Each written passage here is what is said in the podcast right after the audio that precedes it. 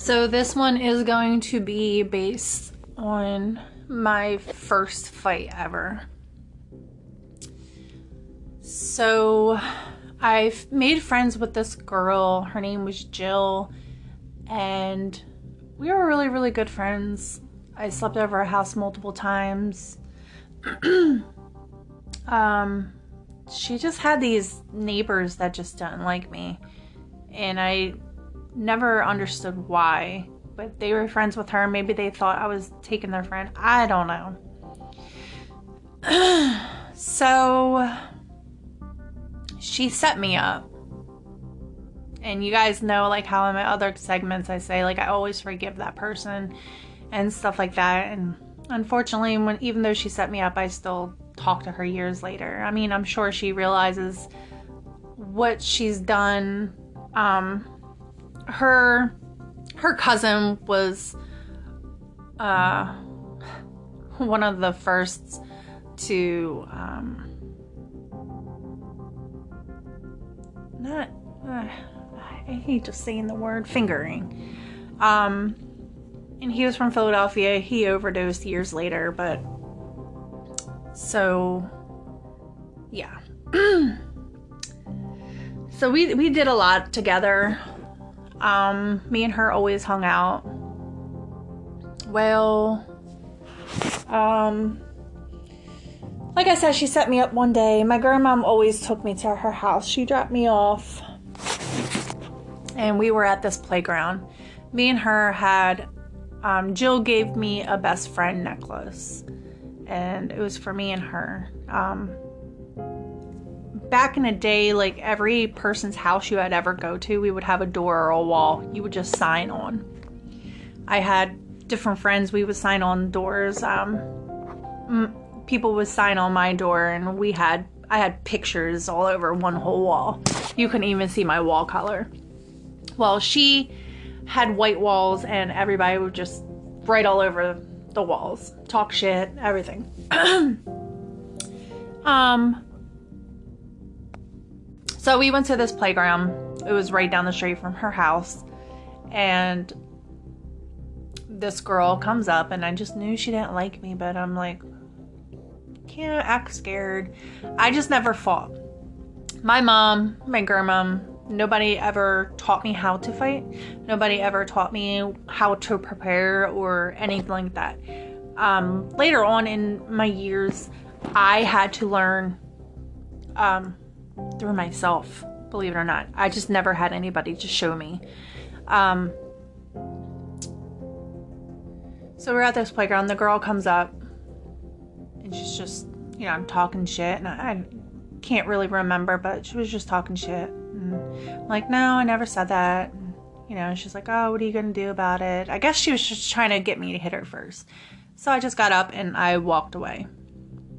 I walked, trying to go back to my friend's house. And she kind of pulled me.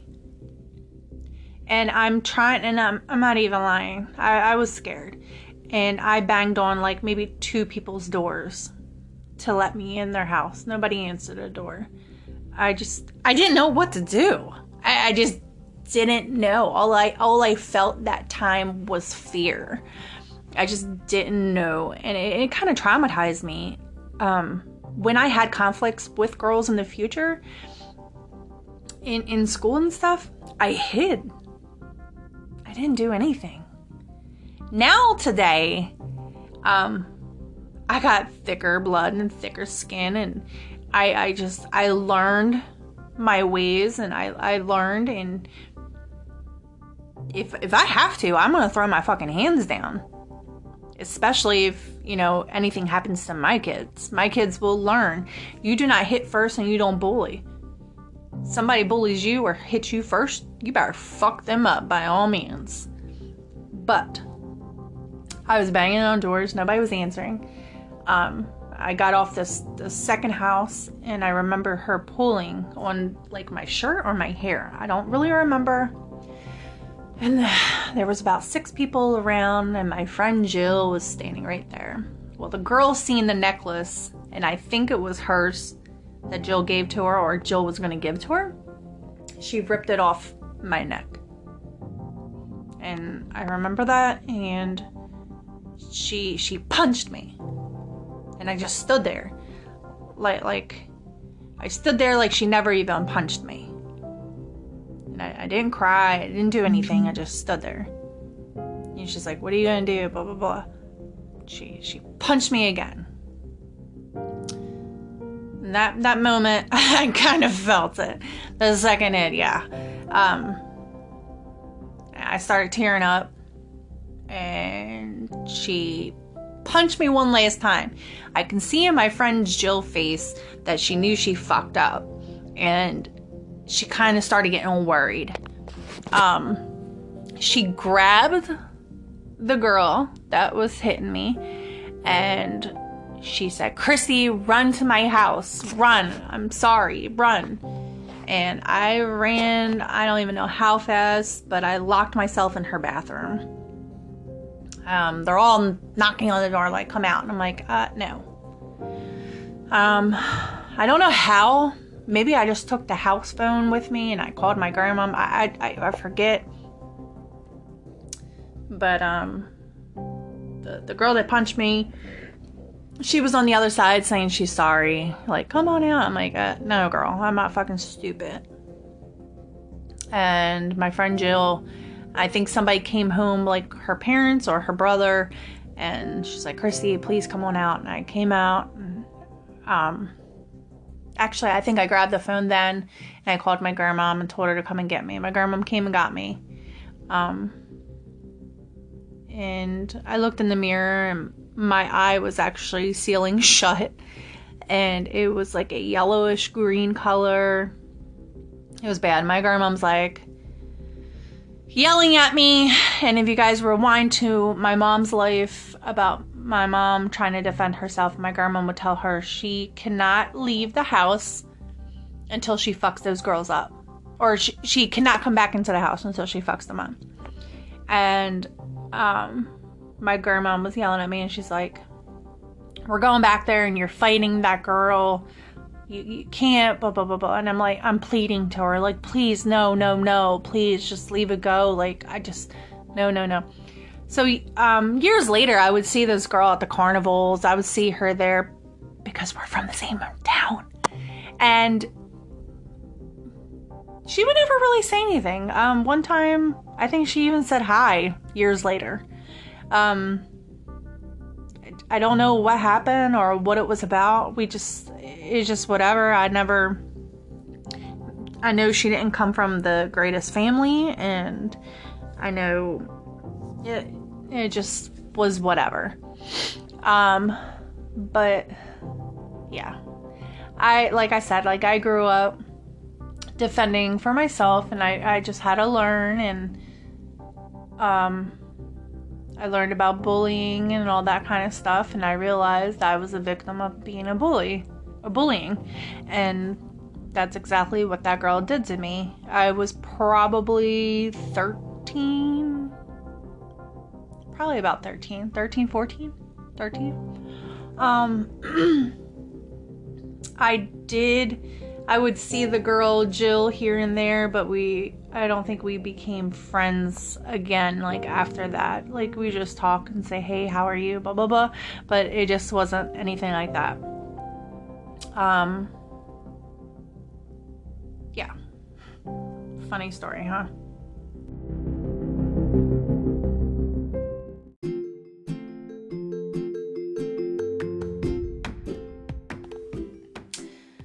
Hey, hey! So, this one will be about the clubs. Um, a lot of you are probably um, trying to figure out where did I work, what did I do. Um, so I did bachelor parties first, then I did the adult films, and then I worked at the clubs. Um, my very, very first club was a club in Philadelphia, and it was franchised with another club in New Jersey that actually just became my home. Um, so the Philadelphia one, when I was signing up, um, I was in these magazines um, from the adult films that they would get delivered all the time, and they knew I did adult filming. Um, so it just kind of worked out and just people just knew who I was, but I did not use my adult name, my real name. I just used just a fake name, and that was always my my dancer name. Um, it was a bikini attire, so that means clothes on. However, we we felt, and I worked there for on and off probably like four five years. Um, uh, I eventually I, I met some great people from there. I brought well one of my friends brought me there. Um, I brought one of my other girlfriends there. I just didn't think any it, it just wasn't bad at all. And the money, oh my god, the money was great. It wasn't as great as the bachelor parties, but this it just was great. I remember I would have a shoebox full of dollar bills. I even tried saving five dollar bills, and um, I would make no less than four five hundred bucks. But you gotta think that that's a night, and that was great. Um, when they had parties and stuff, um, I would make over a thousand dollars a night. Um, it just it was good. We would have um, rappers and stuff like that um, come in and just stuff like that. So when I left there, I went to um, another club, and it was their franchise club that was with New Jersey. And I went there, and it wasn't the same atmosphere. It was just very, very tiny. It was very small, and but it just felt more homely. And I met one of the most amazing people. Truthfully, um, after they they lost their liquor license and it became topless or naked, whatever you wanted to do, and that just wasn't for me. So at that time, I left there and I went to another club that was down the street from them, and it was also bikini attire. So a lot of us that worked at that club, we went to this club. This club was ran by Russians, Russian females, um, and and Brazilian, and it just we just had to make the best of it, I guess. Um, it's when I kind of went downhill a little bit, and then um, I got out of there, and I only worked there for probably two years, maybe three. Um, my other club opened back up. That was down the street. Um, they got their liquor license back, and I went over there. Um, I also tried another club out that was just brand new, but they were tablas. And this, just the name Penthouse, was just huge. And I, I wanted to work there. Well, my ex he was a security guard there and he got fired. So I wanted to know what was going on pretty much. So when I worked there, um, I, I found out the truth and stuff like that. And I was only there five or six months. And then I left and went back to my New Jersey one, my original one. Um, so my original one, it just, the money wasn't great. And I was just trying to figure this out. And all the girls were like, you know, it's more, you just gotta find that guy and play that game and whatever. So eventually I built my clientele up. Um, and I just, my, my workers and everything was just amazing. Um, my bosses, just everything. So me being on time and me being always there, they needed um, a house mom and a secretary.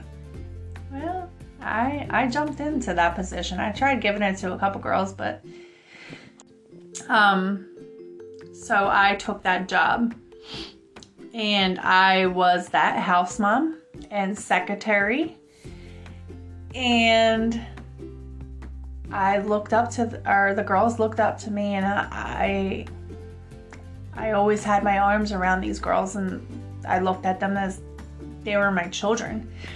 Um, I looked after them. I, I picked them up. I dropped them off, and and these girls I still talk to from this day. I love every single one, but it, it is something with my mental health that I did see um, some things, and I'm not just saying just from this one club, but from clubs. I've seen girls overdose, nearly dying. I've seen one girl get shot with the Narcan three times before she came back. I've seen drug dealers come in and you just watch them leave. I would see the girls buy it. I would see them exchange it. I would see girls sell stuff. I would just. It just was a crazy thing just to watch. And my heart was crushed. And, you know, I've cried a couple times and stuff like that. So let's let's rewind to that club down the street. And the club down the street had a house mom and this is what I just don't get. That house mom would bring in, and I'm not even exaggerating, condoms. She would bring in um, um, lubricant. She would bring in lubricant. Like she's now, don't get me wrong, sex trafficking and all that stuff. Again, this club had Brazilians and and other mixed girls, it just was high there. And they were just kind of okaying it. It was so weird to me. Um, I'm not gonna say I, I, I wasn't I was a saint when I worked at that club, but oh my god, it, it just was a mess. Um, they did get shut down for a little bit. They got raided. I was not there, but they did. Um, and then a couple of the girls came back to the original club where I felt home at. And then they opened back up, and those girls would leave and go back over there. It just, it just was so weird. It was just so weird. I'm not gonna lie. I made money. I made okay money. I, I didn't make money like the one in Philadelphia or my bachelor party money, but I made okay money. Um, Eagle players would come there. Um, I'm not sure if they're still on the team or whatnot. I, I don't keep up, but um, NFL players from the Eagles, they would come in there. They would let them in from the back, and they would pick a girl or two. And yes, I gave one a lap dance and that's as far as it went a lap dance. And um we would have certain rappers just come in and stuff like that. It just was weird. And like i said i was with them for two to three years. I, I got out of there and i went back down the street one the homely one. And um it just made me maybe made me learn and respect myself from seeing the view of being a house mom and secretary of watching these girls. Yes, I, I'm probably talk shit or I look down on them, but as I went on, I realized a lot. These girls did not come, they came from a worse situation than I ever came from. Um, and you know how many girls I had living with me? Probably a handful.